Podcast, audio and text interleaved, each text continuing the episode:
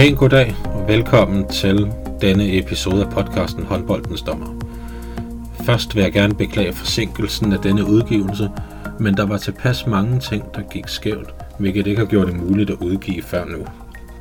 Til gengæld skal man så vente halvt så lang tid til næste episode som normalt, så ikke alt er negativt. Nå, men denne episode handler om de positive og negative ting ved at rykke op igennem rækkerne som dommer i håndbold, samt også hvordan spillet udvikler sig. Da jeg kun kan snakke med om dette til cirka halvvejs, har jeg haft besøg af en dommerkollega, der kan snakke med om den sidste halvdel af dette spørgsmål, nemlig ligadommer Niklas Nygaard. Det blev en vildt spændende snak, hvor vi vender en masse mindre emner undervejs. Det var interessant at spørge ind til hans refleksioner om dommerens rolle i de forskellige rækker, og selvom at det er svært at sige helt præcist, hvad dommerens rolle er, så gav vi det et godt forsøg. Ligeledes var det interessant at høre om brugen af observatører i eliten, og dette vil også blive et emne til en hel episode. Vi får et indblik i ligadommerens verden og hverdag, samt hvor meget arbejde der lægges i dommergærningen uden for kampens 60 minutter. Jeg håber, det findes spændende at høre. Jeg føler i hvert fald, at min forståelse for vores dommerverden blev lidt bredere. Til slut vil jeg sige, at hvis man gerne vil følge med i, hvad podcasten render og laver, så er det muligt at gøre dette via de sociale medier. Podcasten er både på Facebook og Instagram, begge steder under navnet Håndboldens Dommer. Og nu til selve dagens episode. Vi kommer lidt prompte ind i samtalen. Jeg havde forsøgt flere introer, men ingen af dem var særlig gode, så derfor gik jeg direkte videre til introduktionen, og den kommer her. Rigtig god lytning.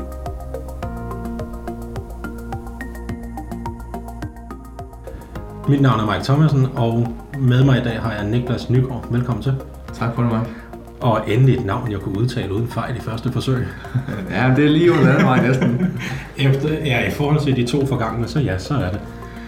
Det er en fornøjelse, at du gider være med. Fortæl lidt om vejen til toppen, og øh, hvad der følger med, både positivt og negativt, fra øh, debuten og til debut i ligaen. Vil du ikke kort fortælle lidt om, hvor længe du har været dommer, og hvor gammel du er? Jo, men øh, selvfølgelig. Først og fremmest så vil jeg sige tak for at få fornøjelsen af at være med her i en af de første afsnit her. Men øh, jeg hedder Niklas, og jeg er, jeg er med 23 år, og jeg har været dommer i, i godt 7 år, lige rundt 7 år nu, øh, siden jeg blev officielt øh, hvad skal man sige, stemplet som øh, godkendt af forbundet. Så jeg har lige rundt 7 år og haft øh, startet min anden sæson i håndboldligaen nu for herre og dame. Hvordan ville du, hvis du skulle sætte ord på det, hvordan har vejen øh, stigen været fra debuten som blåstemplet SHF-dommer, må det jo være dengang? Ja, men det tror jeg, vi ramte rigtigt med. Det var det gamle SHF. ja. Og der var flere forskellige. Men jeg var jo i min, øh, i en varende ungdom der, der var jeg jo stadig hurtig, så jeg nåede ikke at opfatte så meget af, hvad der skete dengang. Inden det blev HØ og håndboldregion Øst lige pludselig. Men jeg vil sige, at det tog hurtigt fart lige pludselig. Og fra at det var en lille øh, fritidsinteresse, som der besidder sig siden af, af selv at spille lidt håndbold, og faktisk også være lidt træner på et lidt lavere, lavere niveau, så, øh, så gik det rigtig hurtigt lige pludselig. Og vi fik lidt øh, med min daværende makker, vi fik noget rigtig god hjælp og god støtte, specielt i starten, så man virkelig følte sig rustet til at komme øh, ud i de nye udfordringer, som man nu måtte møde. Hvem var øh, din første makker? Ja, min første makker, øh, som jeg havde i, igennem, ja, hvad skal man sige, seks år, øh, seks år har det været, det er Andreas Frohn, øh, som, øh, som der er jævnaldrende med mig også. Øh, det var den allerførste makker, og faktisk den eneste indtil jeg lige har skiftet her for et, et kort øjeblik siden. Ja, op til den sæson, som netop er gået i gang nu, sæsonen 18-19, der har du fået Niklas Mark Ja, fuldstændig. Pedersen. Ja, Niklas Mark Pedersen, det er også godt jysk navn. Det, det, er, det, det er tre gange jysk, så det kan ikke blive meget bedre end det. Så øh, nu er det to gange Niklas på tur her. Det gør det også dejligt nemt for, for trænere og spillere at huske det. Ja, men der er en ting at råbe efter, det er navnet Niklas der. Der er kun en enkelt, en enkelt ord i alfabetet, der lige er skiftet rundt. Ja. Hvordan har starten været med Niklas i forhold til ny marker og alle de indtryk og den afstemning, som der skal ske ved at få en ny marker på det højeste niveau, som vi har herhjemme, nemlig liganiveau? Ja. Men det er i starten, så har det selvfølgelig været en... Og nu er vi jo stadig relativt nye. Vi har kun dømt sammen med en godt 15 kamps tid indtil videre. Men der, der har været en god tilvændingsfase, som der skal udarbejdes. Og øh, specielt det med, at, og som du selv nævner også inde på, at, at blive sat sammen som en nyt par i ligaen med Niklas, som der allerede er etableret. Øh, ligadommer har dømt en DM-finalen tidligere også, og EUF-dommer blev sat sammen med mig, der starter sin anden sæson i ligaen. Det er klart, det skaber selvfølgelig nogle, nogle ting, som der er udfordrende, at lige skal arbejdes lidt med, og vi skal finde en ensartet linje, og hvad for, en, hvad for et koncept er det, vi skal gå med som, som makkerpar. Øh, og der, der er helt klart noget, noget arbejde, der skal både allerede er blevet arbejdet med, men yderligere noget, der skal fokus på. Øh, så det er en stor tilvændingsfase, både for os, men også at vi skal ud og skabe os et navn nu, og vi skal ud og, og være med til at lave et omdømme om os selv hos spillerne, hos trænerne, hos holdene øh, rundt omkring i, i det danske rige her. Nu har du ikke prøvet, ligesom så mange andre har, op igennem rækkerne, både i bredden og divisionen, at skifte marker, også fordi du har haft Andreas som marker hele vejen.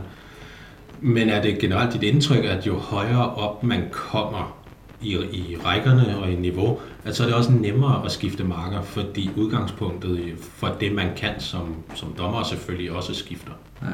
Jamen det er, det er en, der er en større ensartethed, kan man sige, jo længere op man kommer igennem rækkerne, som du også er inde på, Mike.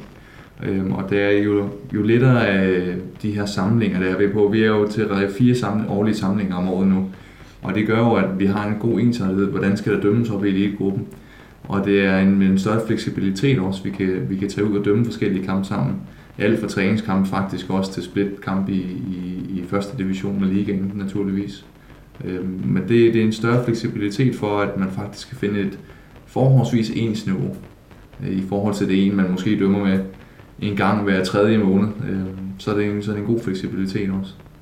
Og hvis vi skal snakke lidt om denne her vejen til toppen, jeg kan være med på cirka halvvejen, fordi det hedder 3. division som, som toppen indtil videre, imens du jo så lige har taget et par ekstra oprykninger op til ligaen.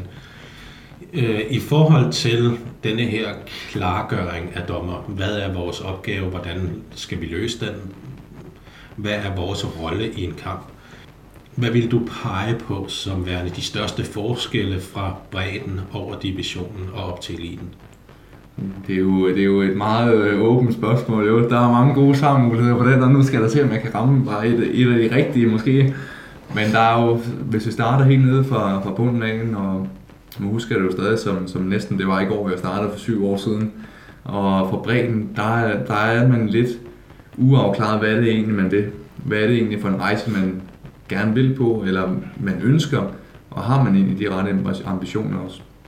Øh, men selve niveauet, det stiger naturligvis i takt med, med jo højere op man kommer igennem rækkerne, og ens energi, man ligger i, ens, øh, det input, man selv smider i, det, øh, det afspejler selvfølgelig også, hvad der er resultatet kommer i sidste ende. Ja, selvfølgelig.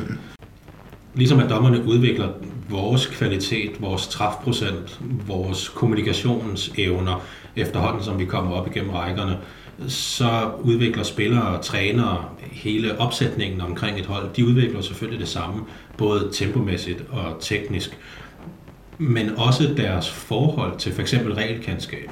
Jo højere op man kommer, jo færre usportslige udbrud kommer der, fordi man har et større regelkendskab øh, internt på et hold, internt i en, i en række, i en liga.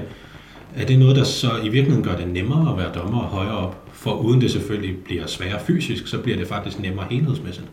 Det er, det er jo en, en, en tankegang, som man i hvert fald kunne spille lidt med, og jeg tror ikke, jeg vil, jeg vil afvise den fuldstændig. Jeg vil heller ikke skyde den helt til jorden, for jeg tror, du har en rigtig god point med, at øh, netop spillet og spillets parter, de har en, en større indsigt i, i reglerne, og lidt mere de tekniske regler også, end man måske har på lidt bredt niveau.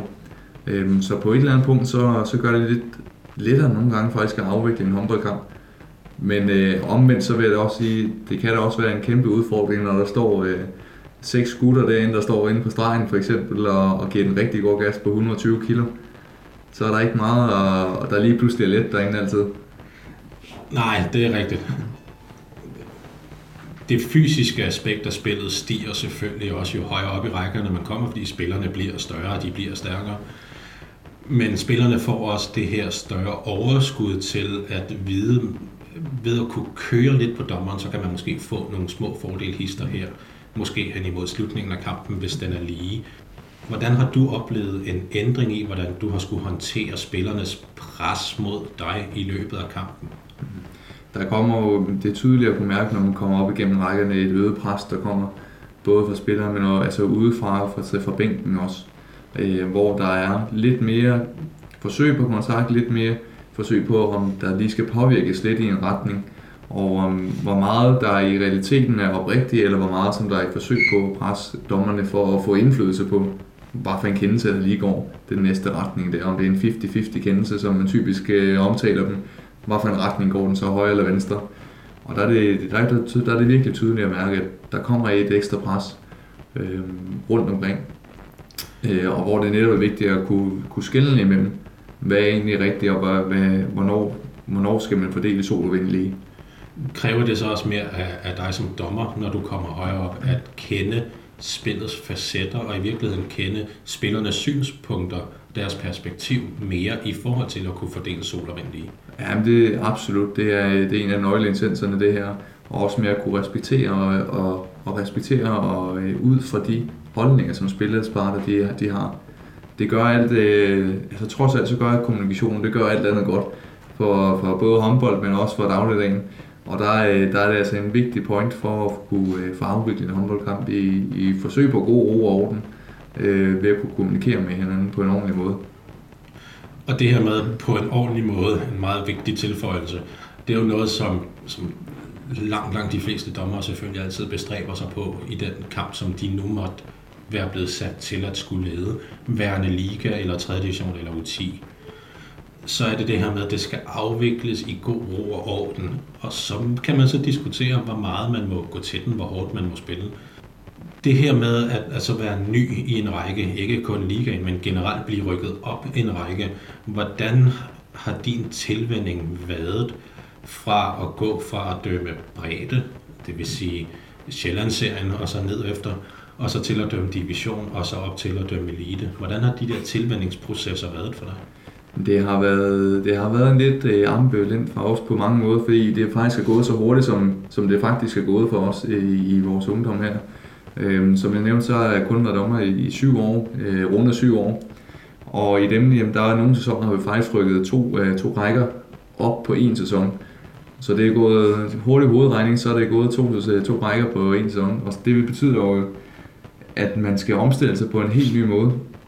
Både i forhold til selve spillets hastighed, spillets fysik, øh, spillets parter i form af at kommunikere, fordi, som vi var inde på før, at der jo højere op man kommer, jo bedre bliver de som regel også til reglerne, og man, jo bedre skarpere skal det også være til at kunne kommunikere med, med spillets parter.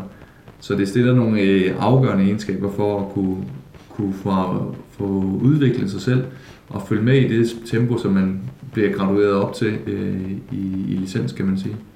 Var det noget, der kom naturligt for dig og din marker, din gamle marker, øh, efterhånden som I rykkede op, at den her udvikling var nødt til at komme, fordi nu kom I op i en højere række, og i nogle sæsoner også to rækker op? Ja. Jeg tror, nogle, øh, nogle gange så kom det nu, måske som et chok, men jeg tror, at det, hvor man lærer allermest, det er, når den virkelig bliver kastet på dybt vand. Fordi så er det uden badevinger og uden noget som helst ude i det store hav, og så skal du bare prøve at padle lidt. Og der er det virkelig der, hvor man sætter sig selv på prøve, men det er lige så meget der, hvor man lærer at få det her, som omtalte hår på brystet, øh, som en ung gut, hvor man får, øh, får lidt ekstra under huden, og hvor man sætter sig, hvordan er det egentlig, man gerne vil agere som dommer, øh, og hvordan vil man egentlig gerne agere i de her pressesituationer også. Nu vil det naturlige spørgsmål for øh, dem, der lytter med, jo selvfølgelig være, om det så kan gå for stærkt. Det har det åbenlyst ikke gjort i dit tilfælde, fordi du er endt op i ligaen. Øh, så, og har fået lov til at blive der også nu ind i sæson 2. Og det betyder, at der har været denne her udvikling er kommet sideløbende med oprykningerne, uden at det er gået for stærkt. Men vil du sige, at det kan gå for stærkt?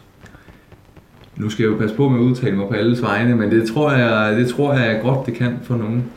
Øhm, der er mange ting, som der skal gå op i en højere enhed. Selvfølgelig skal man performe inde på banen, og og der er jo selvfølgelig også det aspekt, som der er utrolig vigtigt, det er det menneskelige aspekt, øh, når man ikke står på håndboldbanen. Og kan man, kan man selv føle, man er med? Kan man selv føle, man øh, er inde i det game, som man egentlig er i, og man vil man egentlig de ambitioner, som man vil forsøge at efterleve? det tror jeg er mange ting, som man, der spiller ind for, om det kan gå for stærkt. Fordi vi har jo set alle sammen flere gange, at så øh, kommer man ud og ser en håndboldkamp, hvor man tænker, ej ja, det var da, der blev dommeren overmatchet her. Men der kan faktisk være flere facetter, der spiller ind i det spil her. Om det, er, om det lige er den specifikke dommer, eller om der er nogen, som der har pushet for så meget, så de kommer hurtigt op igennem. Så jeg tror, det er en meget, meget fin hård øh, balancegang omkring, om, om man kommer for hurtigt op. Det er en god pointe, også det med, med ens egen indstilling. Som dommer ved man godt, når man har dømt en dårlig kamp. Når man ligesom har sagt, der er ikke noget specifikt, der har været fuldstændig horribelt, men man har lige været 5% bagud på flere parametre. Man har misset et par skridtkendelser og et par angrebsfejl. Bare sådan noget, så det overordnede indtryk bliver sådan lidt øv. Det betyder ikke nødvendigvis, at man så er overmatchet i rækken generelt, fordi det kan bare være den kamp. Det kan være, at man har sovet lidt for dårligt, eller man tænker lidt for meget på job måske. Når du har oplevet at, at være en, en lille smule overmatchet i den enkelte kamp, hvad har du så haft gjort af værktøjer til at komme op i gear igen i løbet af kampen, så man ikke ender i så mange minuspoint, men man måske i virkeligheden ender i pluspoint? Det er, det er jo lige præcis det, som der er mesteren for at kunne lære bedre her. Øhm, det er jo, øh, som, som prisværdigt som vi nu er i altså hvert fald i dagligdagen her nu, så har vi jo headset, og det har vi haft de seneste par sæsoner nu også, hvor man kunne kommunikere med hinanden, kommunikere med, med sin makker omkring, nu føler vi måske, at vi er ved at miste øh, grebet om den her kamp, eller nu begynder det altså lige pludselig at smuldre, nu bliver vi simpelthen nødt til at skræmme op en gang. Øh, nu bliver vi nødt til at stramme op, om det er alt fra at fløjte de her øh, skridtkendelser og indkabsfejl til provokative bestraffninger, men simpelthen gå ind og slå til, for at ellers så løber det her bare stig afsted, og så er det ikke sjovt at stå derinde til sidst. Det er, jo, det, det er en fantastisk fordel ved headsettet i i min, i min holdning i alle to dommerrækker, at man i, i real time, for nu at bruge et godt engelsk udtryk, kan køre hinanden i stilling til, at man er i gang med at miste noget, eller man kan i real time reflektere over en kendelse eller over en situation, så man har mere tid til så at tilpasse resten af kampen, i forhold til at man kun har de her nogle gange 5 sekunder i forbindelse med et straffekast, hvor man lige mødes, hvis man ikke har headset på. Er det i din optik også det er den vigtigste fordel ved at være dommer, at kunne lave de her tilpasninger i løbet af kampene? Ja, det er i hvert fald en af nøglepunkterne, vil jeg sige. Det her med at kunne lave tilpasninger og gå ind og vurdere situationsbestemt. Øh, et meget populært, øh, famøse ord, situationsbestemt ledelse også, hvor at vi netop går ind og kigger, jamen, hvornår skal vi skrue lidt ekstra? Hvornår, øh, hvornår ændrer kampen lige pludselig karakter, hvor, hvilket betyder, at jamen, så skal vi måske være ekstra opmærksomme på nogle specifikke ting. Det kunne være, at det ene hold begynder at trække lidt afsted, eller, eller de lige pludselig stiger i intensitet også. Hvor vi netop, som vi taler om her, med om man begynder at miste grebet, hvor jamen, så er det rigtig vigtigt at kunne gå ind og for eksempel real time og, og tale om det med det samme. For afviklet, hvad skal vores øh, strategi være nu? Skal vi ændre noget, eller skal, hvordan skal vi egentlig håndtere det sidste her? Øhm, og der er det rigtig vigtigt at, at kunne gå ind og situationsbestemt og se på, hvad er det egentlig for en type kamp det her også, og hvor meget kan det bære også. Og i din hukommelse i forhold til så at, at rykke op i de forskellige rækker på forskellige niveauer, når man så laver de her små justeringer i løbet af kampen, hvor man som dommerpar så med headsetet siger, selvfølgelig går ind og siger, nu skal vi lige på det her med skub fra siden, der skal vi lige op i gear nu. Oplever, har du oplevet en forskel i accepten fra spillerne, når man strammer eller når man slækker en lille smule i løbet af kampen? At jo højere op man kommer, jo mere forståelse er der også fra spillere og træners side for, at man laver de her små justeringer? Det er, det er faktisk noget, som der, jeg oplever ret naturligt, øh, og det er jo selvfølgelig med fare for at komme i ballade nu, men øh, når, når det er, som vi siger, øh, med, jamen vi, vi måske tillader en forholdsvis stor linje i dag, men lige pludselig går ind og skærper og sige, oh, nu skal vi altså være rigtig opmærksomme. Det er måske også der, hvor det er spillets parter begynder at, at opfatte det som nødvendigt, at man går ind og skærper lidt. For ellers så begynder de at stige i intensitet, og så begynder de netop de, som vi kender de famøse hårde taklinger her, og, at komme. Så lige der, der er det faktisk øh, opfattet som ret acceptabelt, at vi lige skruer lidt. Vi skruer på lidt af vores knapper, hvad vi lige har i værktøjskassen for at skrive, nu, nu er det hertil, og nu er det ikke længere. Øh, fordi ellers så, så kender man alle sammen selv, når man står og agerer som sportsmand, jamen så vil man altså vinde på hver en pris, og koste hvad det koste vil, så ligger man 3% ekstra i den takling, Og det er jo lige præcis der, hvor vi skal være rigtig gode som dommer til at forhåbentlig kunne være præventive og få afviklet den her situation, uden at de her 3% bliver skruet på. Og så bare i divisionen, jeg går ud fra, at det så er det samme op i eliten i hvert fald, men i divisionen, der 9 ud af 10 gange, der er spillerne hurtigere til at bede om en stramning, end at man egentlig selv er. Fordi jeg har en tendens til, som dommer i hvert fald, at lige sige til mig selv, at vi ser lige, om spillerne selv kan finde niveauet, før det bliver nødvendigt for mig at gå ind og hjælpe dem med at finde niveauet. Det bedste eksempel, jeg har på det, er, at min gamle marker gik ind og sagde til stregspillerne, hvis ikke I selv kan finde ud af det, så kommer jeg ind og hjælper jer. Og det er der ikke nogen af jer, der har lyst til. Og så kunne de lige pludselig godt selv finde ud af det inde på stregen. Men op til det punkt, der kunne de ikke rigtigt. Og det viste jo mig, også fordi det var headset, så jeg kunne høre, hvad han sagde, det viste jo mig en, en kampledelse på et absurd niveau. Hvilket også forklarer, hvorfor han har været ligadommer tidligere. Fordi han bare kan de der ting der. Det er et fantastisk værktøj, som en lavere rangerende dommer end, end ligaen, at have de der værktøjer til at gå ind og lede kampen. Er det nemmere, når spillerne så har en større forståelse for, lad os sige, dommernes virke, men også generelt bare regelkendskab? Det er, det er der overbevist om, og, og alle, vi har jo brug for et par pædagoger nogle gange jo, til at rette os lidt på vej, og sørge for, at vi netop ikke lige overstiger den grænse, fordi der er jo ikke nogen, der som udgangspunkt har intention om at sidde ude på bænken, når de kommer til håndbold også. Øh, der, så hvis vi kan gå ind og påvirke og, og spillets parter også, netop ønsker den her gode kommunikation og gode guidning også undervejs til at sige, jamen hertil og ikke længere, det, det er lignende i dag. Øh, så er det, så det er spillets parters ønske også, øh, er jeg overbevist om. Og når man går ind og snakker om kommunikation, så er der jo hvis vi siger, at vi er øh, 4.000 håndboldtommer i Danmark, så er der 4.001 forskellige måder at kommunikere på og bruge både verbal og nonverbal kommunikation til at få sin vilje i gåsøjne igennem over for spillets parter. Hvor bevidst er du omkring at være endnu mere klar i både verbal og nonverbal kommunikation, jo højere op du er kommet i, i niveau? Jo, øh, jo højere op, så får man en hurtig tilbænding til, hvordan ser omgivelserne egentlig faktisk dommeren? Hvordan ser, man, hvordan ser de ud fra, når det er, man lige pludselig giver en advarsel, eller man giver en udvisning, eller hvad det er, man nu skal til at sælge, som, øh, nu skal man ikke sidde og sælge sand i Sahara, men i hvert fald man skal sælge sin kendelse, som så formøst omtalt. Og der, øh, der er det jo selvfølgelig, en, det er nonverbalt, det er utrolig vigtigt, altså det her kropssprog og, og signaler. Og det spiller et stort plus, ind, øh, når det er, man begynder at tale om dommeren, fordi hvor sikker ser man ud som dommer? Og hvor overbevisende virker man også som. Og der er det, det her kropssprog, det er altafgørende, øh, udadtil i hvert fald. Og der er det netop at have den gode kommunikation inde på banen, hvor det er, der er 14 spillere på banen og, øh, og to bænke. Jamen der er det afgørende en god kommunikation at kunne gå ind og i tale til det, og også bare have en lille small talk en gang med, med nogle af spillerne, lige for at gøre dem opmærksom på, nu har der været lidt for meget inde, som, som du selv siger, inde på stregen for eksempel. Eller nu har vi set en tendens med, at han træder mod fløjen, træder måske lige et lille øh, skridt ned mod øh, den springende angrebsfløj. Noget, man måske skal være opmærksom på. Og det er jo to, to forskellige situationer med det nonverbale og verbale.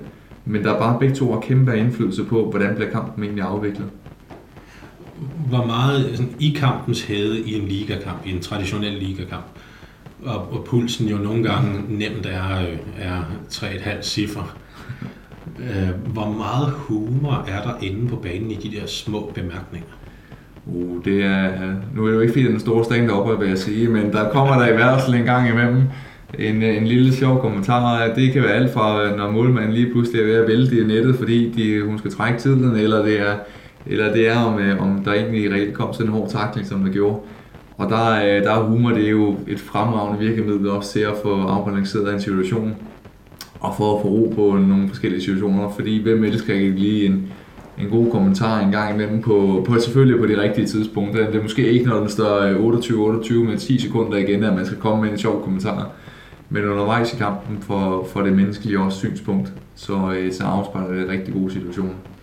Det er jo sådan noget, som jeg synes som dommer er rigtig, rigtig spændende. Det er det her med ikke bare at komme med den rigtige bemærkning, den, den lille sjove bemærkning, men hvis man giver en henstilling til så kan man godt gøre det med en sjov formulering, men budskabet skal stadig være forholdsvis tydeligt, så det ikke bliver misforstået i hvert fald. Men det skal også være på det rigtige tidspunkt. Hvis, hvis det kommer på det forkerte tidspunkt, så har det lige så net effekt, som, som hvis du bare står og siger bla bla bla bla bla bla, ja. og så satser på, at spilleren forstår, hvad det er, du mener med det.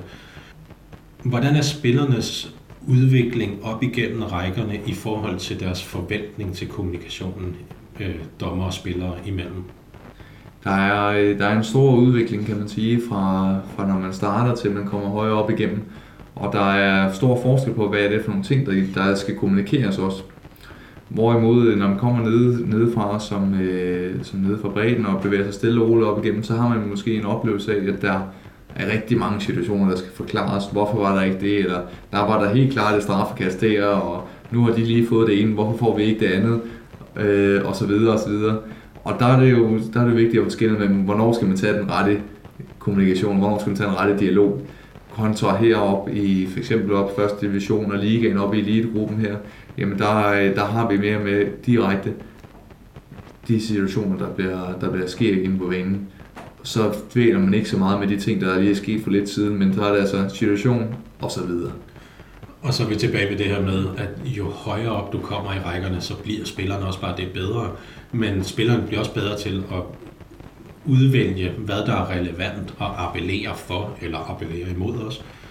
Og derfor så er det jo også noget af det, der gør det lidt nemmere at være dommer i forhold til det. Så kommer udfordringerne andre steder, for eksempel på det fysiske, for eksempel på at være mere tydelig i sin kommunikation, så mængden bliver mindre, men det bliver også vigtigere, når man så endelig gør det.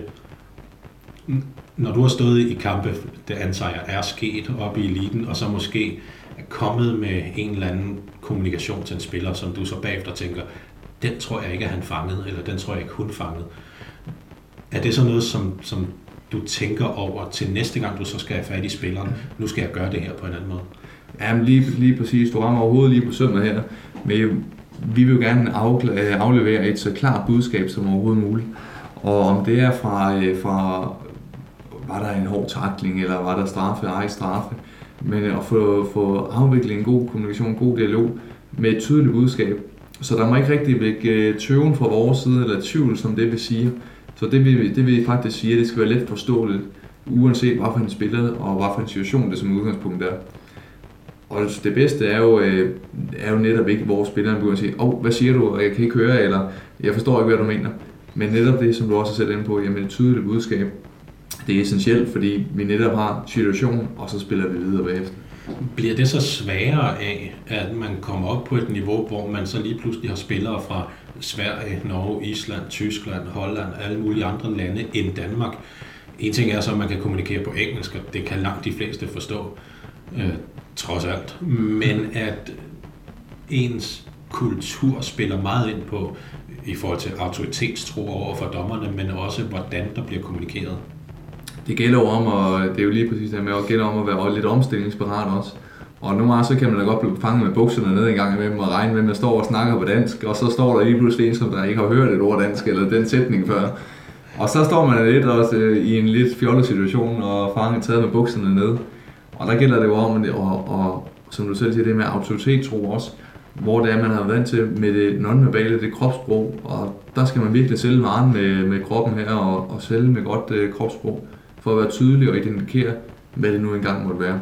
Og det er jo i gang, det er selv, øh, hjælp til selvhjælp her, for at sige, jamen, det er sådan her, vi har set det, og det er det, vi dømmer efter. Øh, for de famøse krop, øh, de signaler, vi har her, det er jo øh, ideelt til at få afklaret situationer her.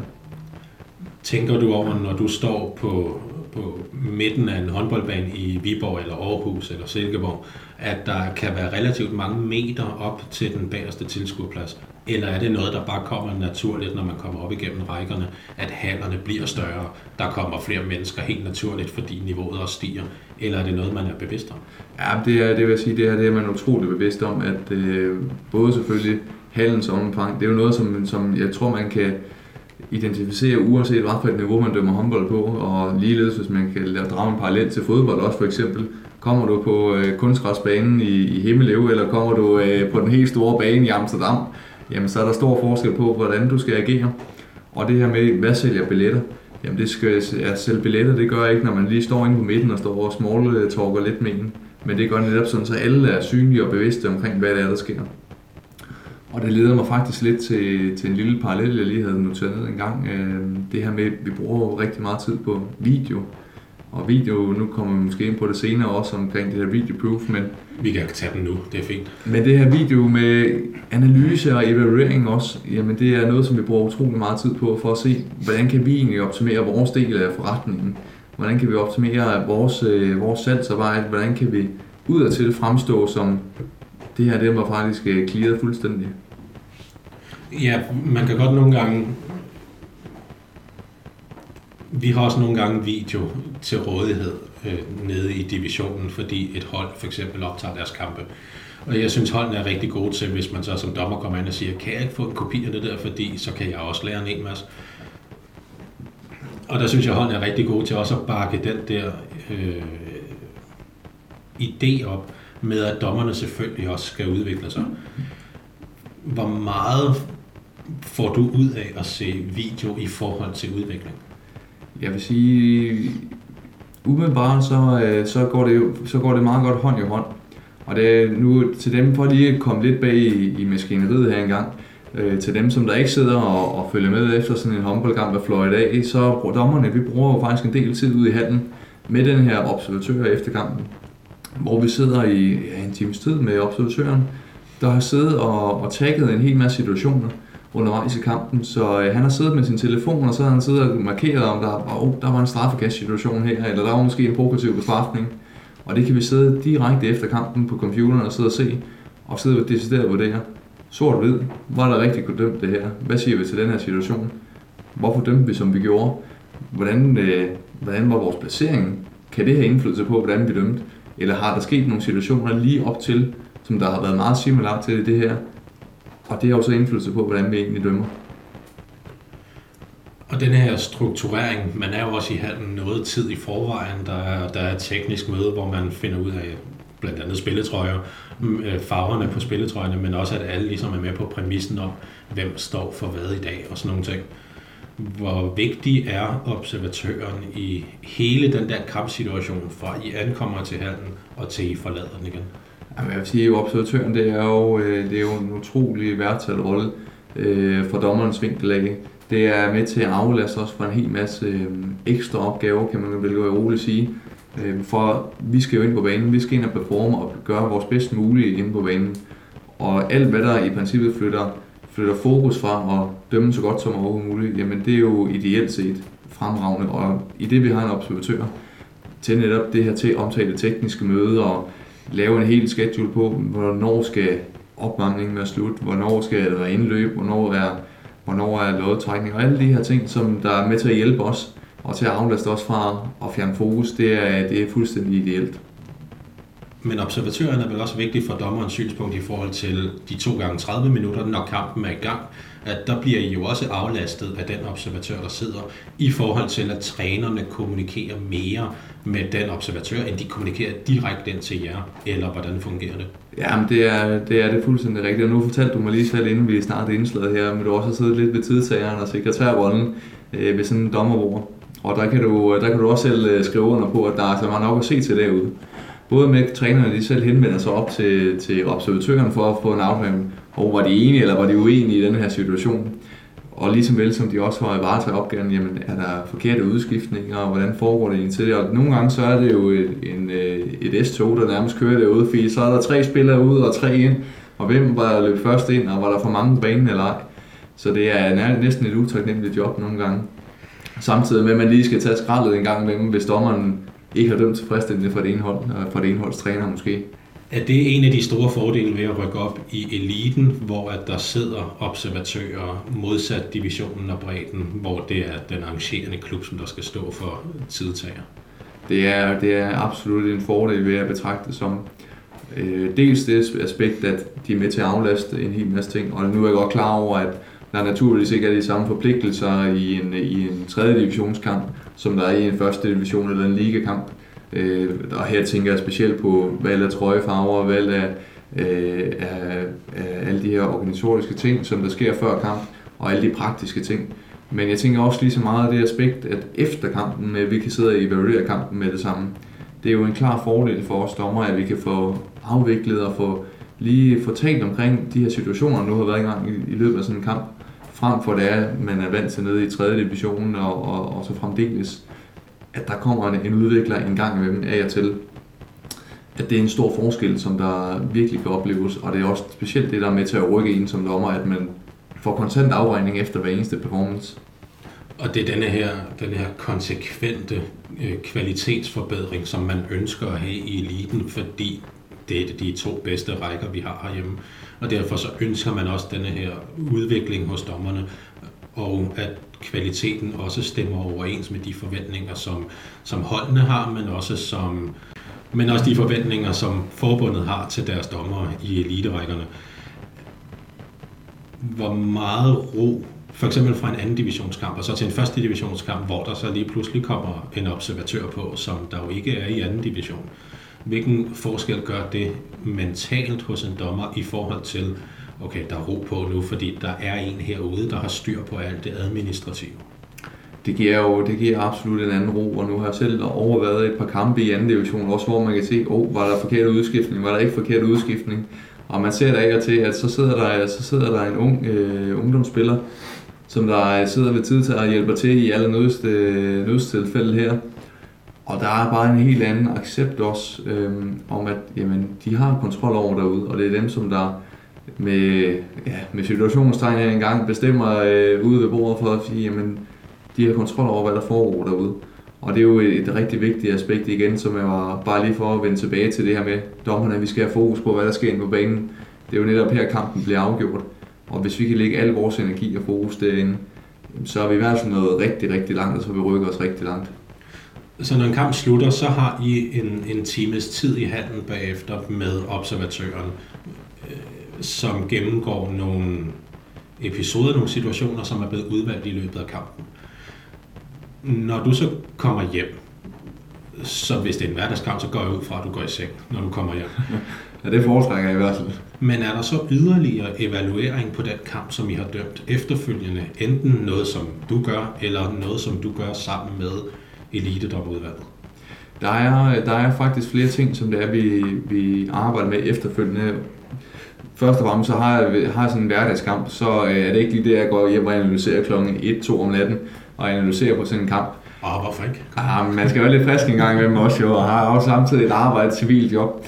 Men af siden af, så øh, efterfølgende i dagene, dagene derefter, og gerne inden næste kamp, jamen så har vi typisk lavet lidt, øh, lidt individuelle aftaler, øh, markedpege imellem og sige, oh, det kan være, at der var et par bestemte situationer i den her kamp. For eksempel, var der straffekast, var der ikke straffekast, hvordan var linjen lige i den her kamp? Det kunne være, at der var en håndfuld situationer, som der var meget alle det samme, men måske blev dømt forskelligt, eller der slet ikke blev dømt noget, og hvorfor var det, der ikke blev dømt noget? Så vi faktisk går ind og analysere på både det gode, og så det forbedringsmuligheder, der er, øh, for at ligge, hvordan er vores linje, og hvordan er vores koncept egentlig. Og så kan man tilføje, ud over det, så har vi, som du nævner du selv, forbundet her, der har vi jo også sådan en øh, elitegruppe, under elitegruppen er der en talentgruppe, øh, som jeg også har fornøjelsen af at være en del af. Og i den her talentgruppe har vi nogle små opgaver, vi løbende skal evaluere, og vi skal specielt evaluere os selv, men også generelt på dommerperformance, hvor det er, at vi skal have, have nogle situationer for, for eksempel lige nu har vi en opgave omkring at øh, lave en, øh, et par videoklip omkring unødig fløjt, unødig frikastfløjt, unødig straffekastfløjt, for netop at sige, jamen hvor går barnen nogle gange, og hvor meget kan vi rykke den for at sige, nu har vi en konsulent, og nu har vi en fast linje for et bredt øh, dommerpar her. Så der foregår en, en hel masse ting uden for de 2 gange 30 minutter, både før og efter, som har til måls at opkvalificere dommerne til at performe så godt som muligt i de 2 gange 30. Ja, fuldstændig rigtigt. Der rammer du hovedet lige på sømmet her. Vi vil jo altid bestræbe os på at blive så gode som overhovedet muligt. Øhm, nu er vi jo ikke robotter, så vi kan ikke blive fuldstændig fejlfrie, men vi kan i hvert fald forsøge at bevæge os derhen imod. Øh, og det er en af tingene her ved øh, evaluering og analyse her. Og det er overvist om, det er måden til at arbejde videre frem. Og tør at kigge på, hvad gjorde vi godt? Og det er jo vigtigt at bemærke, hvad gør man egentlig godt? Men også lige så meget, hvad kan vi forbedre os på? Hvor er der nogle punkter, som vi lige skal skrue bare lige lidt på, eller kan vi ændre et par små ting for at vi optimerer de her ting? kan man ikke sige, at selvtilliden ved at være dommer kommer i de ting, man har gjort godt i løbet af en kamp, når man så kigger på det og evaluerer, men udviklingen kommer på de ting, man måske ikke ramt 100% godt. Jo, det er nok meget godt ramt, øhm, og det er jo, det er jo en typisk chance, som når man sidder udvikler, observatører, mentor, hvad man nu måtte sidde som rolle rundt omkring i hallerne, øhm, og sidde ude på banen og kigge på et dommerpar, det er jo netop at finde, hvor kan man gøre det endnu bedre. Fordi vi alle sammen, vi elsker jo for ros jo. Specielt os danskere, vi elsker, der er ikke noget bedre end at tale ros om sig selv. Det er rigtigt. Men hvis vi lige skal kigge øh, fra helikopterperspektiv en gang, så er det jo netop, hvordan kan vi forbedre os? De her midler, som der bliver givet med en observatør, mentor og udvikler og, og, og så videre, jamen det er jo netop med, med virke på, vi skal forbedre os, hvis vi rykker os i en eller anden retning, og forhåbentlig en positiv retning. Og så er, det, i, så er det vel godt skrevet, at de skal komme med et par punkter, hvor man øh, måske ikke var den skarpeste den dag. Men det her ønske om at have som dommer en så høj træfprocent som overhovedet muligt, det vil sige antallet af kendelser, som er rigtige, den er naturligt høj op i eliten der hvor der opstår en eller anden diskussion imellem spillets parter, er, når det så er de her spidsekendelser. Er der, er der straffekast, eller er der ikke straffekast? 9 ud af 10 gange vil det jo være forholdsvis subjektivt. De fleste gange der vil man så stadig være enig, også selvom spilleren måske ikke er 100% enig. Så det er ligesom at den linje, der er blevet lagt, at det her, det koster straffekast i dag. Mm. Og så tilpasser spilleren sig det, og dommerne tilpasser linjen til spillerne, og så mødes man et eller andet sted i midten. Når man dømmer i eliten, men især når man dømmer i ligaen, så er der en meget højere eksponering for det, man render og laver, inklusiv de fejl, man laver. Hvordan håndterer du denne her forhøjet eksponering ved at komme op i ligaen, både positivt og negativt? Det er jo, det er jo en, en farlig faldgruppe også, det her med eksponering, fordi der netop er, som du, som du er inde på, fjernsyn, der er medier, og der er journalister, og jeg skal komme efter dig. Øhm. Og, og så er der jo herre fra Danmark på sociale medier, som også har en, en meget skarp holdning til, hvad det er, man laver. Nej, jeg forklarer det og det er jo også, det er jo, de skal jo også med hjem på, på fronten der, kan man sige. Men der er en af de helt positive, det er jo, det er jo for eksempel det her videoproof, som der nu er kommet, og det er jo med til at hjælpe os i en eller anden retning. Øhm, den, den negative side kan selvfølgelig være, at det er jo aldrig fedt at få for stor kritik, øhm, og øh, vi er alle sammen, vi vil jo altid gerne have det så positivt som muligt. Så nogle gange kan det jo godt betragtes som et, et nederlag, hvis det er, man bliver omtalt negativt. Øh, og der er det jo vigtigt at gøre op med sig selv, specielt jo højere op man kommer igennem rækkerne, og jo større medieomtale der naturligvis også er for en, for en ligakamp. Øh, hvor forskellene mellem, hvad, hvor meget skal man egentlig til sig, og hvor meget, kan man, hvor meget skal man nå at lære sig selv til at, at skubbe nogle af de her ting udefra kommende væk fra sig. Hvornår i den her proces fra din debut i bredden og så til din debut i ligaen, var du ligesom klar over, okay, jeg kunne godt ende oppe i ligaen med for eksempel det her, den her stigende pres og eksponering og sådan nogle ting, og så begyndte måske at gøre klar til det mentalt? Jeg vil sige hurtigt, øh, og det med far for at, blive tolket forkert og øh, blive dømt og blive stemplet på forkerte måde, så var det relativt hurtigt, vi fandt ud af, at der var et eller andet, som der gik ret godt. Og når jeg har siddet her for, ja, faktisk for nylig, lige inden vi skulle tale sammen i dag, og så kigge igennem nogle af de udviklinger, jeg fik helt fra jeg startede, øh, som jeg jo ikke kan huske, øh, hvad der mindst skete i de kampe nu. Men der har, stået, øh, der har stået noget med omkring, der har været noget talent, eller der har været noget, nogle muligheder her. Så det er jo faktisk tidligt i forløbet, jeg har fundet ud af, at der var muligheder for at rykke langt frem i branchen her. Ja, var der så delmål undervejs fra debuten og så op til eliten? Det var, det var det første delmål, jeg satte mig, og som jeg satte mig sammen med min daværende mark Andreas, det var, det var, at vi skulle i 3. division. Der var mange, der specielt vores forældre gik og sagde, at det er flot, I rykker op igennem rækkerne. Nej, det er først flot, når vi er i divisionen. Så er det begyndt at sige, nu er det altså rigtig flot. Nej, det er ikke flot nok endnu. Nu skal vi nå nærmere. Nu skal vi i anden division. Nu skal vi i første division. Vi skal tage, nu skal vi rykke så langt vi kan nu. Så der, man sætter sig hele tiden delmål, og, og det er jo en fejring, og det er vigtigt at fejre de her ting succeser, som det er, man opnår. Netop når man så endelig kommer det, man har sat sig for det mål her. Øhm, men stadig for at holde motivationen i gang, og for at kunne udvikle sig så meget som muligt. Hvad er og det fortsætte med sig nye delmål. Hvad, hvad er det næste mål så? Jamen lige nu så er det næste mål for, for Niklas og jeg, det er at, at komme øh, rigtig godt øh, i gang med ligaen her, og få et par rigtig, rigtig gode kampe. Og så naturligvis så ligger det i kortene, at vi skal på et eller andet tidspunkt forhåbentlig på et IHF-kursus øh, da Niklas allerede er i HF dommer. og jeg er young, det, der hedder Young Referee under IHF. Det, det europæiske håndboldforbunds ungdomsprogram. Øhm, så det er, ligger naturligvis i kortene, vi skal afsted der. Tiden er selvfølgelig uvist, hvornår det sker. Men øh, vi håber, og det er, det er vores næste mission her, delmål. Det er at holde sig klar til, når, den, når, når det opkald så kommer, så er man klar. Ja, så det er at holde sig skarp, og det er jo, der er jo flere aspekter her. Det er jo selvfølgelig både at være perform på banen og og være til stede der. Men der er jo også alle de her ting, som der ligger nede i maskinrummet. Alt fra fysisk træning, holde sig godt, holde sig skarp, og, øh, få spist, få, søvn, øh, få god søvn, øh, og så lige til vel det her regelkendskab, det er naturligvis et must også. Ellers er det godt nok svært at være håndbolddommer. Når man tilvælger i en alder af 16 eller 17 år at være håndbolddommer, og så meget hurtigt også blive meget ambitiøs omkring det, så fravælger man også nogle andre ting, for eksempel i det private, og for eksempel i fritiden med hensyn til venner og fester og sådan nogle ting. Vil du ikke prøve at fortælle lidt om, hvad det har kostet dig privat? Du behøver ikke at gå ind så privat og fortælle om det, hvis det er, men bare sådan, hvad, hvad fravalget har været undervejs, op til det punkt, hvor den så hedder elite, om, og om der så er en yderligere forskel der, end der er i divisionen og bredt. Det er, det er jo faktisk et utroligt interessant emne, det her. Fordi der er mange forskellige aspekter, der kommer ind i.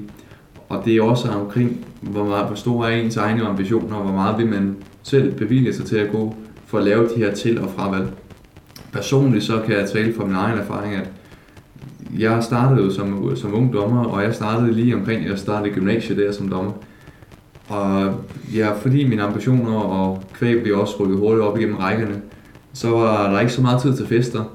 Jeg har været til to gymnasiefester, imens jeg øh, har gået i gymnasiet.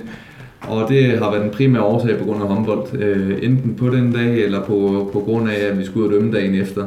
Og jeg simpelthen ikke kunne gå ud og drikke dagen efter, dagen før en kamp. Så øh, det siger næsten sig selv. Så der er, der er en hel masse fremvalg øh, socialt, man ligger så. Der er en hel masse venskaber, som der også er blevet, blevet ja, stille og roligt udfaset på grund af, at man enten ikke har haft en fornøden tid, men måske også nogle gange af ens vennekreds ikke altid har kunnet acceptere, at man har vil, øh, vil prioritere noget andet. Og det er jo her, hvor man kommer til at se, hvem er ens rigtige venner, og hvem er det egentlig, man får nogle rigtig gode venskaber med. Øh, og det er jo selvfølgelig nogle af de tilvalg, man får. Øh, men omvendt, altså nu, nu kommer det til at lyde så, så negativt det hele her, og det er det jo tværtimod, fordi man får nogle fantastiske oplevelser, man siger ja tak til i stedet for, som jeg ikke ville være foruden. Øh, så det er jo det er, en konto, man skal bevæge sig op og ned på, og hvor langt kan man rykke det selv, og hvor langt har man lyst til at gå. Men jeg vil så vi gengæld også vente om at sige, det er jo ikke, det er jo ikke kun negativt, og det er ikke kun sådan, så man skal ligge på sofaen og restituere hele tiden. Tværtimod, der er jo masser af tid også til, jo længere man kommer op, øh, for eksempel det håndboldliga nu, der har vi jo typisk vores weekender fri til netop at lave aktiviteter, fordi kampene som regel ligger spredt på hverdagskamp nu.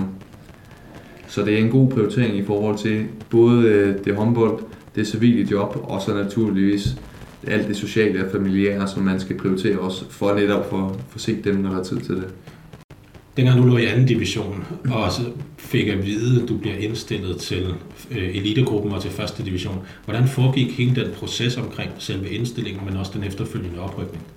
Det, er, øh, det fungerer faktisk på en forholdsvis lavpraktisk måde med, at man får et par kampe, hvor der kommer en, en udvikler ud. I det her tilfælde, så var det Jørgen Møller, der kom ud og kiggede på os som repræsentant for, for dommerudvalget under DHF øh, for at vurdere, var vi egentlig klar til at blive indstillet til elitegruppen på det her tidspunkt. Og det har nok været kvæg vores baggrund, at vi kun havde dømt to måneder i anden division på det tidspunkt. At vi øh, lige fik en sådan second opinion, og øh, der blev så stille og roligt kommet ind i det forløb med at sige, at vi skal indstilles på et eller andet tidspunkt. Øh, men lige i den sæson, hvor vi kun har dømt to måneder i anden division, var vi simpelthen ikke klar endnu. Og det giver måske meget god mening i bagklubskabens lys her, at sige, at vi lige skulle have en, øh, en anden sæson, en hel sæson i hvert fald i anden division. I situationen kan man vel ikke undgå at være lidt skuffet, trods alt? Nej, man bliver jo lidt benovet over at sige, hold det op, det virker da stort det her lige pludselig, og alligevel så, så tæt på, og så langt fra alligevel. Men med pipeline på at sige, at vi skal, vi skal i mål på denne her, og det er vores helt store ambition, jamen så, øh, så kommer man i forløb med tæt ind på. Vi havde nogle gode udviklere, vi fik tilrettet lidt undervejs for at sige, at forbundet ville gøre så klar som muligt til at komme netop i første division, og til at vi fik denne her såkaldte indkald, øh, indstillingskamp, som man får. hvor man bliver tildelt en, øh, en kamp mellem de tre, anden, øh, de tre toer fra anden division, som der spiller i en pulje mod hinanden, og så de indstillingspar, der er fra henholdsvis Sjælland og Jylland og, og Fyn, som der måtte være, de får en af de her kampe, hvor Bjarne Munk og Jens Henriksen fra Elite-dommerudvalget under DHF, de øh, kommer ud og kigger, og de laver simpelthen en bedømmelse på, hvordan står det egentlig til. Øh, en helt klassisk evaluering på det såkaldte øh, dommerskema her, evalueringsskema. Og så får man en besked et par måneder efter, hvordan stod det til? Gik det godt? Gik det ikke så godt? Øh, og at man eventuelt rykker op. Hvordan var den ventetid fra kampen og så til man fik beskeden? Uh, det, var, øh, det føles jo som 100 år det her jo. Man går, man går og venter, og man vil simpelthen så gerne, og den lille måneds tid, som det er, man gik og ventede, det var føles som flere år det her. Man får lige efter kampen, skal det siges, der får man selvfølgelig evaluering at vide, hvordan gik den, hvor er der nogle situationer, hvordan håndterede vi de situationer, så man har jo en indikation af, hvordan det stod til. Jo, jo. Men man kan ikke rigtig sammenligne mod de andre bare, fordi der har man jo netop ikke været med øh, i den her udvikling og evaluering. Så det føles som evigheder det her, til den her endelige bekræftelse kom på, at vi rykker op i første division. Var proceduren det samme i forhold til indstilling og oprykning til ligaen? Øhm, når det er, man, det skal sige, når man kommer op i elitegruppen her, det, det her spadestik, som man tager fra anden til første division, så er man faktisk en del af elitegruppen. Og det vil sige, så er der ikke på samme måde indstillingskamp, øhm, som man kender det. Derimod så er det, ja, som en observatør nu laver her over en hel sæson, alt det arbejde, det bliver lavet på sådan nogle scoringer og tabeller faktisk, ligesom man kan se på, øh, på ligaen, jamen, så er der nummer 1 og der er nummer 14, og på samme måde bliver dommerne faktisk også evalueret og bliver bedømt. Så det er benhårdt arbejde, øh, om man ligger i toppen eller bunden. Og det, øh, det gør så noget, eller det er blandt andet det, som det er, dommerudvalget de træffer deres afgørelse på en oprykning til ligaen for første division. Så det, den proces er i virkeligheden lidt hårdere i den forstand, at der er tale om at præstere i en hel sæson. Ja, lige præcis det her med en hel sæson frem for kun en, forstå mig ret, en enkelt kamp. Naturligvis bliver man ikke indstillet øh, til indstillingskamp øh, på baggrund af en enkelt kamp, men når Bjarne og Jens de kommer ud og kigger her, så er det jo bedømmelse på en enkelt kamp, som der afgør det. Og der kan man så tabe det hele på én kamp. Det kan gå hurtigt, jeg fortælle dig. Nu går vi videre til at snakke lidt om fremtidens håndbold, og starter med faktisk at gå et par sæsoner tilbage til før sæsonen 16-17. Der blev indført fem nye regler i de internationale håndboldspilleregler, hvor to af dem så blev overført til divisionen og bredden herhjemme. Da de blev indført, der lå du så i anden division, og derfor jo skulle dømme efter to af reglerne, og kom så op efter den sæson, og så skulle dømme efter alle fem. Hvordan var den tilføjelse af tre nye regler, lige før vi gennemgår dem? Hvordan var det generelt at skulle omstille sig til lige pludselig tre nye regler?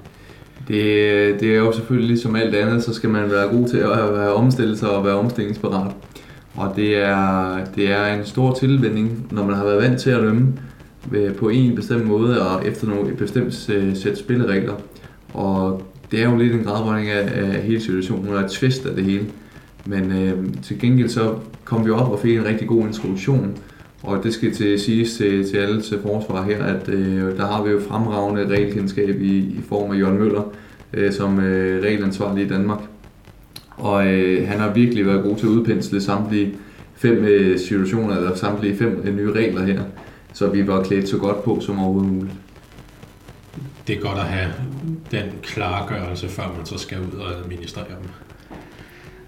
Den første af de her nye regler fra 1617, det er om passivt spil, at der blev ændret på reglen således, at man har op til seks afleveringer, hvorefter der så skal afsluttes.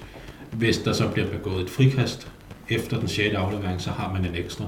Den ekstra kan man så blive ved med at få, indtil der eventuelt bliver dømt passivt spil i sidste ende. Men ligeledes ligesom før, hvis der kommer en progressiv til forsvaret, så bortfalder markeringen for passivt spil. Hvad synes du om den, øh, den ændring, der kommer af den nye regel? Jamen, jeg synes faktisk, øh, det er en af de gode og øh, utrolig positive, fordi vi netop øh, fjerner os fra det her subjektivitet til at føle, hvornår er der passivt spil, hvornår skal der fløjtes, men mere over til objektivt øh, og, og se fra, fra alle synspunkter, hvad kan ses her. Det er let at tælle, forstår mig ret, 1, 2, 3, 4, 5, 6, øh, men i hvert fald det er objektivt for alle parter af det her og det gør det væsentligt lettere at være håndbolddommer. Det, det, har, ja, det er ikke altid, vi har kunne finde ud af at tælle til seks, fordi det er jo dobbelt så mange som tre, som vi jævnligt også har problemer med. Ja, det kan vi da godt blive udfordret på om søndagen. Sagtens. Den næste tilføjelse var blot kort, som var, så vidt jeg har forstået det, nu har jeg jo aldrig dømt med det, men det er en synliggørelse af, at der bliver efterset en situation med henblik på en mulig indberetning. Er det rigtigt forstået? Jamen, det er, det er hovedet lige på sømmen igen. Du, det går så godt i dag, Mike. Men det er jo, at når der efter der er blevet givet et rødt kort, så er der jo ifølge de her såkaldte kriterier i håndboldspilreglerne, så er der en ekstra graduering, hvor det er, der kan være en indberetning. Og når man kender det fra bredde håndbold, så er man vant til, at der er et rødt kort, det medfører altid en indberetning, og som udgangspunkt også en spilledagskarantæne, hvis ikke flere. Oppe i eliten øh, og de internationale spilleregler, jamen der er der faktisk en gradering mellem et rødt kort, og så et rødt kort plus det blå kort her. Og det blå kort, det er netop, som du siger, og symboliserer, der kommer en øh, indberetning, eller den skal i hvert fald efterses, om der skal være en indberetning. Og oppe i eliten her, i øh, første division af i ligaen i Danmark, jamen der ser man faktisk efter kampen, øh, inden for en time, øh, har givet en øh, evaluering på, hvordan indberetningen skal være. Det kan være, at man har set forkert og vurderet den forkert. Eller det kan være, at, øh, at man faktisk stadig fastholder den her afgørelse, man træffer i kampen, og man faktisk bare bliver bekræftet i det. Så vi sidder og ser den på video lige efter kampen, hvorefter vi skal give en øh, indberetning. Denne her, de, de her regler her gælder selvfølgelig også i første division, fordi det hører med til eliten. Har du prøvet at skulle træffe denne her vurdering, uden der har været video på? Jeg har prøvet øh, den en enkelt gang, og det er en enkelt gang i, i øh, det blå korts karriere, har jeg prøvet at have haft det op ad lommen. Så det er jo ikke meget, og, og det er jo gudskelov positivt, at det ikke er det, spillets, øh, spillet fremgår går med. Men en enkelt gang har jeg gjort det, og det har også været lidt som en second opinion, kan man sige, for at være sikker på, hvad nu hvis vi kun gav det røde kort, og det var en rigtig, rigtig slem forseelse det her. Så kunne spillerne risikere at ikke få nogen karantæne, og være klar og spille dygtig i næste kamp, og måske have begået en rigtig slem forseelse i den kamp, vi var i gang med lige nu. Ja, og der er vi ude i det her med, hvis man viser det blå kort, så kan man altid trække det tilbage bagefter og sige, at det var kun i gåsøjne et rødt kort, så uden indberetning. Men hvis man ikke har vist det blå kort i kampen, så kan man ikke bagefter gå ind og indberette det. Ja, lige præcis. Det er fuldstændig rigtigt. Så, så det er en rigtig god mulighed for os for at sige, at vi vil gerne lige... Det blå kort, kan man sige med andre ord, det symboliserer, at vi ser efter på video, om vi fastholder indberetningen. Den tredje regel er øh, særreglen om de sidste 30 sekunder. For mange er det nok den mest besværlige af de fem nye. Samtidig er det den anden af de to, sammen med passivt spil, som også overgik til bredden og også bliver brugt der. Vil du ikke prøve at fortælle lidt om, hvad er det, der er særligt ved den særregel de sidste 30 sekunder? Jo, det er, øh, det er selvfølgelig det her med, at vi er ekstra opmærksomme i de sidste 30 sekunder. Tidligere havde vi det hele minut. Nu er det blevet skærpet ind til kun 30 sekunder, og det er jo netop forseelser, som der bliver bestraffet, øh, om de skal bestraffes ekstra hårdt, altså netop om det har, har afgørende betydning for kampen her. Øhm, og nu kender vi jo så det famøse, det famøse videoklip fra Randers mod Nykøbing Falster for øh, et par sæsoner siden nu, hvor det var, at der bliver lavet en, om, øh, en omklamring og en riven om kul, men igen, hvor man øh, perspektiverer tilbage til, havde man dømt det samme i starten af kampen, som man gør til sidst. Øhm, så det er, og, om der er noget ekstra usportsligt over det her. Det klip fra, øhm, det klip fra Randers Nykøbing kampen er på mange måder sådan dommerteknisk et fantastisk klip. Både fordi det viste den her situation for første gang efter denne her særregel var indført. Det var i den samme sæson, som det blev indført. Men der var også den her mikrofon på dommerne, så man kunne høre alle mellemregningerne. Og et af de spørgsmål, som den ene dommer han stiller til sin kollega, det er, vil du have dømt det her, hvis det var halvvejs igennem første halvleg? Og det var fantastisk i forhold til ikke at overdrive situationen, fordi hvis det er en udvisning i midten af første halvleg, så er der også en udvisning de sidste 30 sekunder. Så det var for at eliminere den der forvirring, der godt kunne være omkring en forholdsvis besværlig regel at lære og administrere inde på banen i kampens sæde. Til den sæson, der netop er gået i gang, sæson 18-19, der er kommet en tilføjelse til den her, som jeg også tænkte, vi lige skulle vende hurtigt dengang. Som simpelthen handler om, nu handler det også om at lave en aktiv handling i forbindelse med ikke at overholde en afstandsregel, så kan man også der gå ind og diskvalificere en spiller, vise det røde kort, og så give et straffekast. Synes du, det er en god tilføjelse til den regel? Jeg synes, øh, jeg synes absolut, det her det er et skridt i den rigtige retning i hvert fald. Det er med til at gøre det mere objektivt igen, og nu vender jeg tilbage til ordet objektivt, fordi det er netop det, der gør det let, eller lettere for os som dommer, øh, at kunne vurdere noget ud fra, at alle kan se, at der i hvert fald er sket et eller andet, så det er ikke kun er os personligt, der skal vurdere ud fra vores følelser og hvordan vi lige bliver påvirket. Og det er jo netop det, som det bliver det farlige mekanisme, hvis alt bliver afgjort på én persons øh, afgørelse. Øh, hvad de lige føler og, og selv oplever, men faktisk hvad der er objektivt for alle. Og det her, det stammer jo fra et ønske fra mange øh, af de højst rangerende hold, både herhjemme, men også internationalt, om at strømligne nogle af de her kampafgørende kendelser fra dommer, men i virkeligheden i alle rækker. Så der er nogle ting, som bare er sådan, uanset i hvert fald, er det meningen, uanset hvilken dommer det er, der så administrerer det, så er der nogle ting, hvor det ikke er dommeren, der er afgørende for, hvad der bliver dømt, men det er den aktion, som spilleren laver.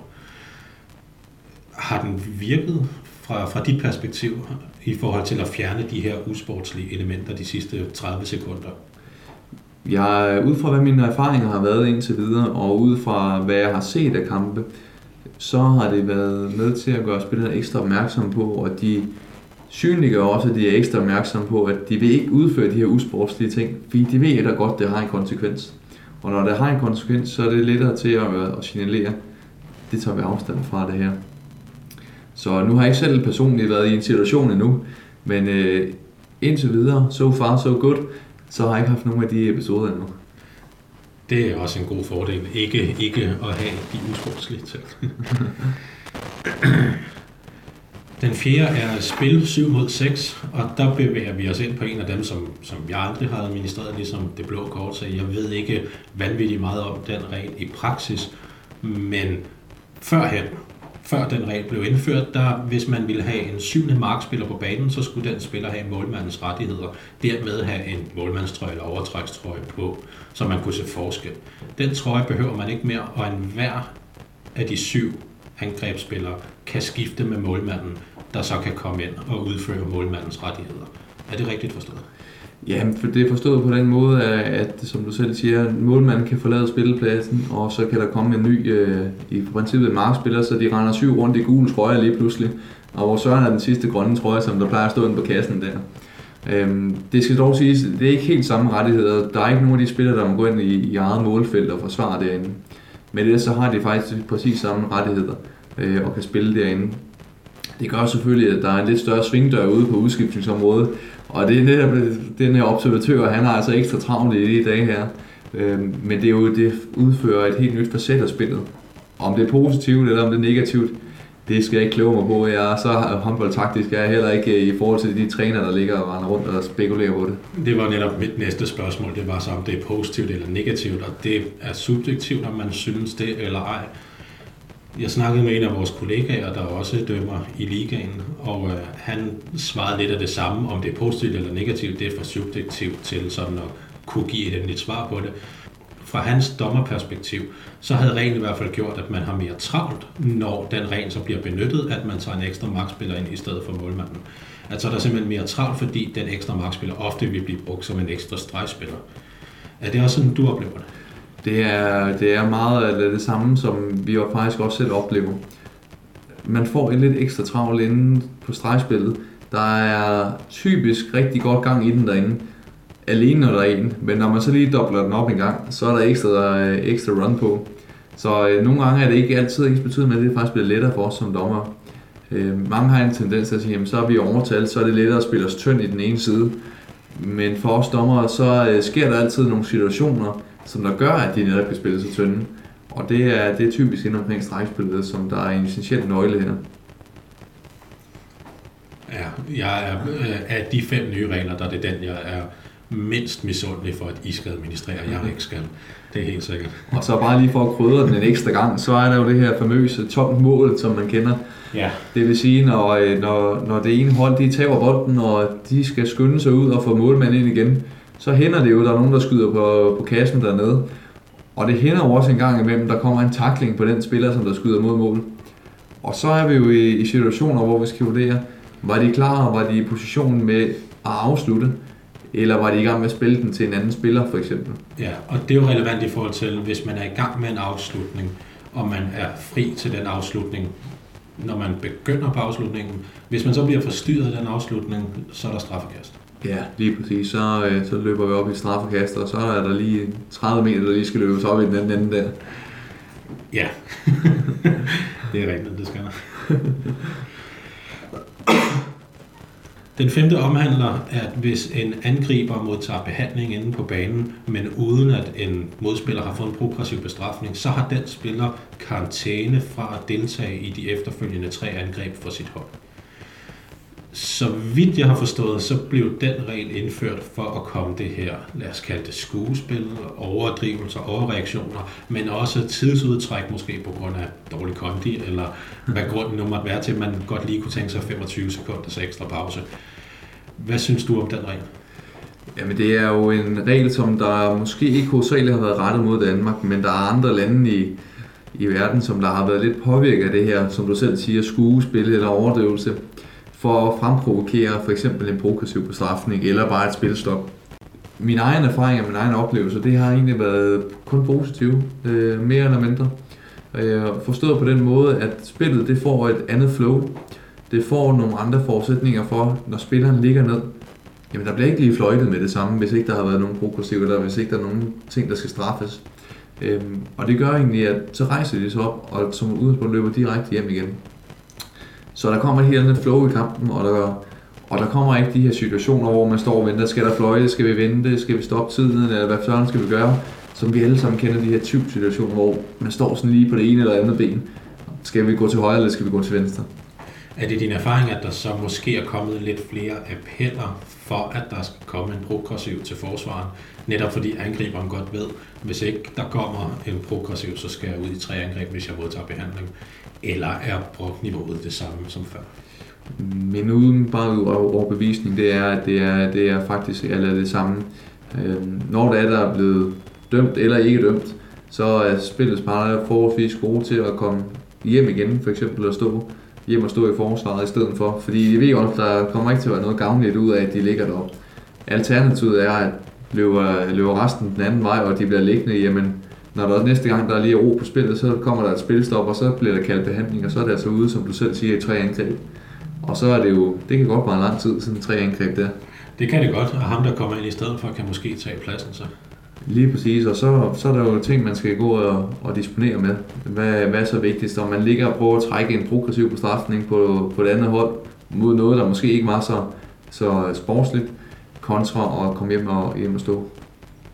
Så de her fem nye regler, og så de opdateringer, der har været siden. Overordnet set positivt eller negativt? I mine øjne øh, overvejende positivt. Øh, overvejende positivt herfra. Så har man forsøgt sig med for et par år siden både tre og fire dommere på en kamp, blandt andet i noget Supercup. Hvordan øh, udefra, hvordan oplevede du det, de forsøg, der var med flere dommere på banen? Nu har jeg jo kun set kampen udefra, og desværre ikke selv stået i action derinde. Men jeg er overbevist om, at alt hvad der kan gavne os ekstra, om det er flere dommer eller ekstra udstyr, så er det i den rigtige retning for at få så flest rigtige kendelser som overhovedet muligt på en håndboldbane. Jeg tror måske øh, i min egen overbevisning, og det er jo kun for min egen synspunkt her, og det står jeg selv til ansvar for, så er tre dommer den rigtige vej frem for fire dommer. Tre dommer, der får man altså et helt andet perspektiv på, og man får nogle helt andre vinkler på, hvor situationerne faktisk sker. Hvor skal den tredje dommer så være? Ja, men det jo, nu varierer det jo selvfølgelig lidt fra situation til situation omkring, hvordan er forsvaret, hvordan er angrebstypen. Men det kunne for eksempel være den ene dommer nede omkring baglinjen, og så de to andre. Den ene på kanten af Afrikas linje, den her såkaldte stiplede linje, og den anden ude omkring spillepladsen. Netop for, at vi får forskellige vinkler på, så mange vinkler som overhovedet muligt.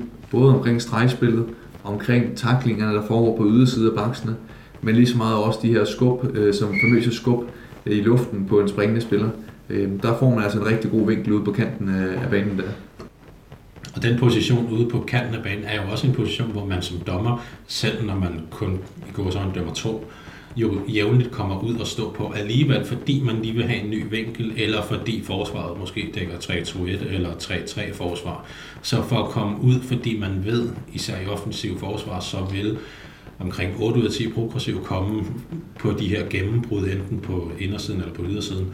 Så som dommer, så er man vel lidt i forvejen vant til at stå på de her yderpositioner, og derfor så bliver det ikke noget helt nyt og revolutionerende at skulle stå der. Jamen det er, det er fuldstændig rigtigt, at man arbejder meget bredt i banen også nogle gange, når man forsøger at komme lidt, lidt nedad også for netop at få den her gode vinkel på, både i, når det er rigtig offensivt forsvar at træde i kraft, men lige så meget også, hvis der er en, strejf, øh, en stor stregspiller, der arbejder ude omkring en fløjspiller, den klassiske situation, som øh, den lille fløjspiller havde jo. Men der er jo også en god vinkel at få på, hvor komme tæt på situationerne og være tæt på, hvem står der egentlig først, hvem har rummet, hvem, øh, hvem laver egentlig forseelsen, hvis der bliver begået en forseelse. Og netop det her med at være tæt på spillets parter for at igen at kunne kommunikere og i hvert fald vejlede og guide, så langt man nu engang kan. Det her øh, videoproof, der er indført fra den nuværende sæson, det er jo indrettet på den måde, at hvis der opstår en anden situation, hvor dommeren tænker, det her det skal jeg lige kigge efter for en af de her ni årsager til at træffe en rigtig beslutning, så stopper man tiden, og så går man ud og kigger på det.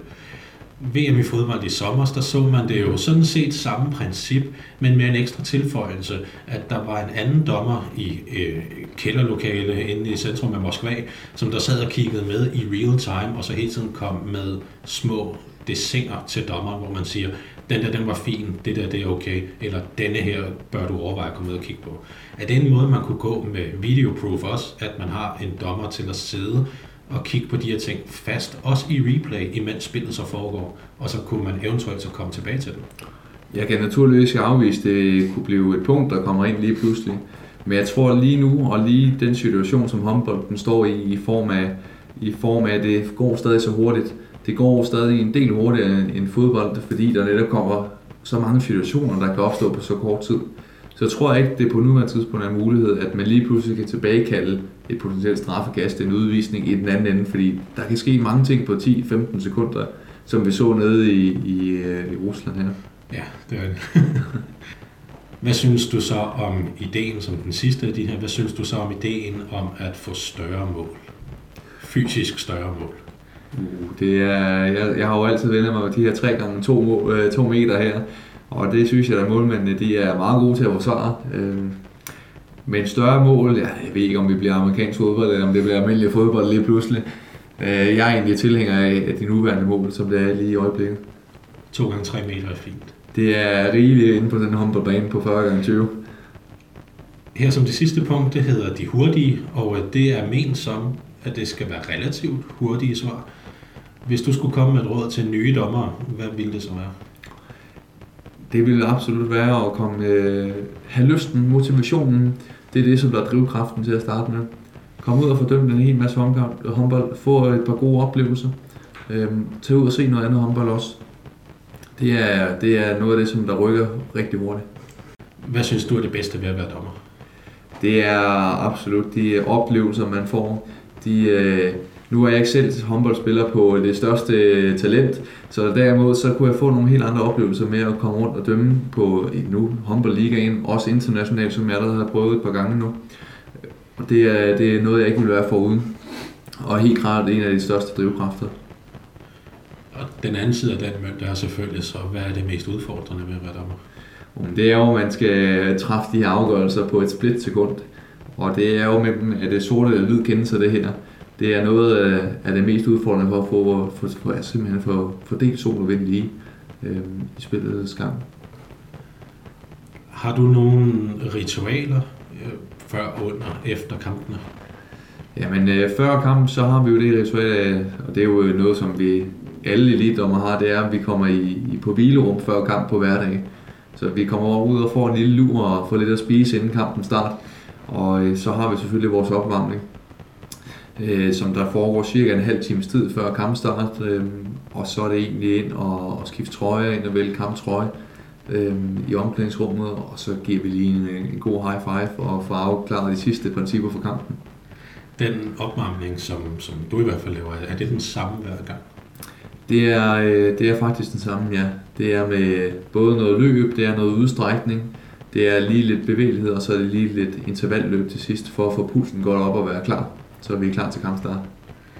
Og så her som den afsluttende bemærkning, har du et eller andet at tilføje omkring vores verden som håndbolddommer? Jamen jeg synes øh, faktisk, vi har fået belyst rigtig mange gode emner her i dag. Men øh, igen, der er så mange forskellige indgangsvinkler til dommerens verden. Og der er rigtig mange, som der ikke er blevet belyst nu, men jeg er sikker på, at vi kommer til at opleve en hel masse af dem i fremtiden. Blandt andet ved det her frem, øh, fremragende podcast også. Det er målet i hvert fald. Tak fordi du gad være med. Tusind tak, Mike. Tak for det. Hvor går man sådan noget hen? Jeg gik ned på Ærø. Nå, okay. Men det var sådan en tur, du lige har haft, altså? Ja, det var, det var meget godt med offentligt og til derovre. Jeg vil tage sådan Hvilket det også kun gjorde, det var tæt på, ja, fordi færgeturen fra Svendborg tog så halvanden time. Ja. Så man vidste, når man først var i Svendborg, som jo øh, alt er respekt til dem, der bor der ikke lige frem af en stor by, jo, så, øh, så havde man stadig halvanden time ud til, ud til øen. Hold kæft, hvor børn de larmer. Nå, det synes du? Ja, det synes jeg. Det er det trods for, at jeg er uddannet til at arbejde med dem. Altså, hold kæft, hvor var de irriterende. Det er en fornøjelse, at du gider at være med og øh, dele lidt ud af de... Øh, det jeg gør det allerede fra starten, jeg siger øhm. Det er en fornøjelse, at du gider at være med, og... Øh, gjorde det lige to gange, tror jeg. Ja, det er det nok en dag. Ja, og i din hukommelse fra de forskellige rækker, øh, op igennem rækkerne, den tager jeg lige fordi det kan ikke nogen mening. Men udvikleren, nej fordi det er han ikke, han er observatør. Så ja.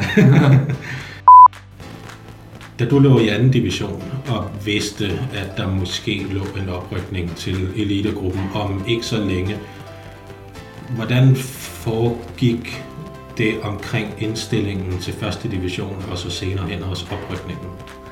Jamen det er sådan et forløb, man... Nu skal jeg jo... Det, kan du stille spørgsmål igen? Ja, det kan jeg godt, og jeg kan også godt stille det væsentligt nemmere. Nej, det er fint, det var helt fint, det var helt fint. Den femte er karantæne i tre angreb. Den er speciel, den her regel her. Ja, men det var fordi, jeg, jeg har forsøgt at forklare den på forskellige måder.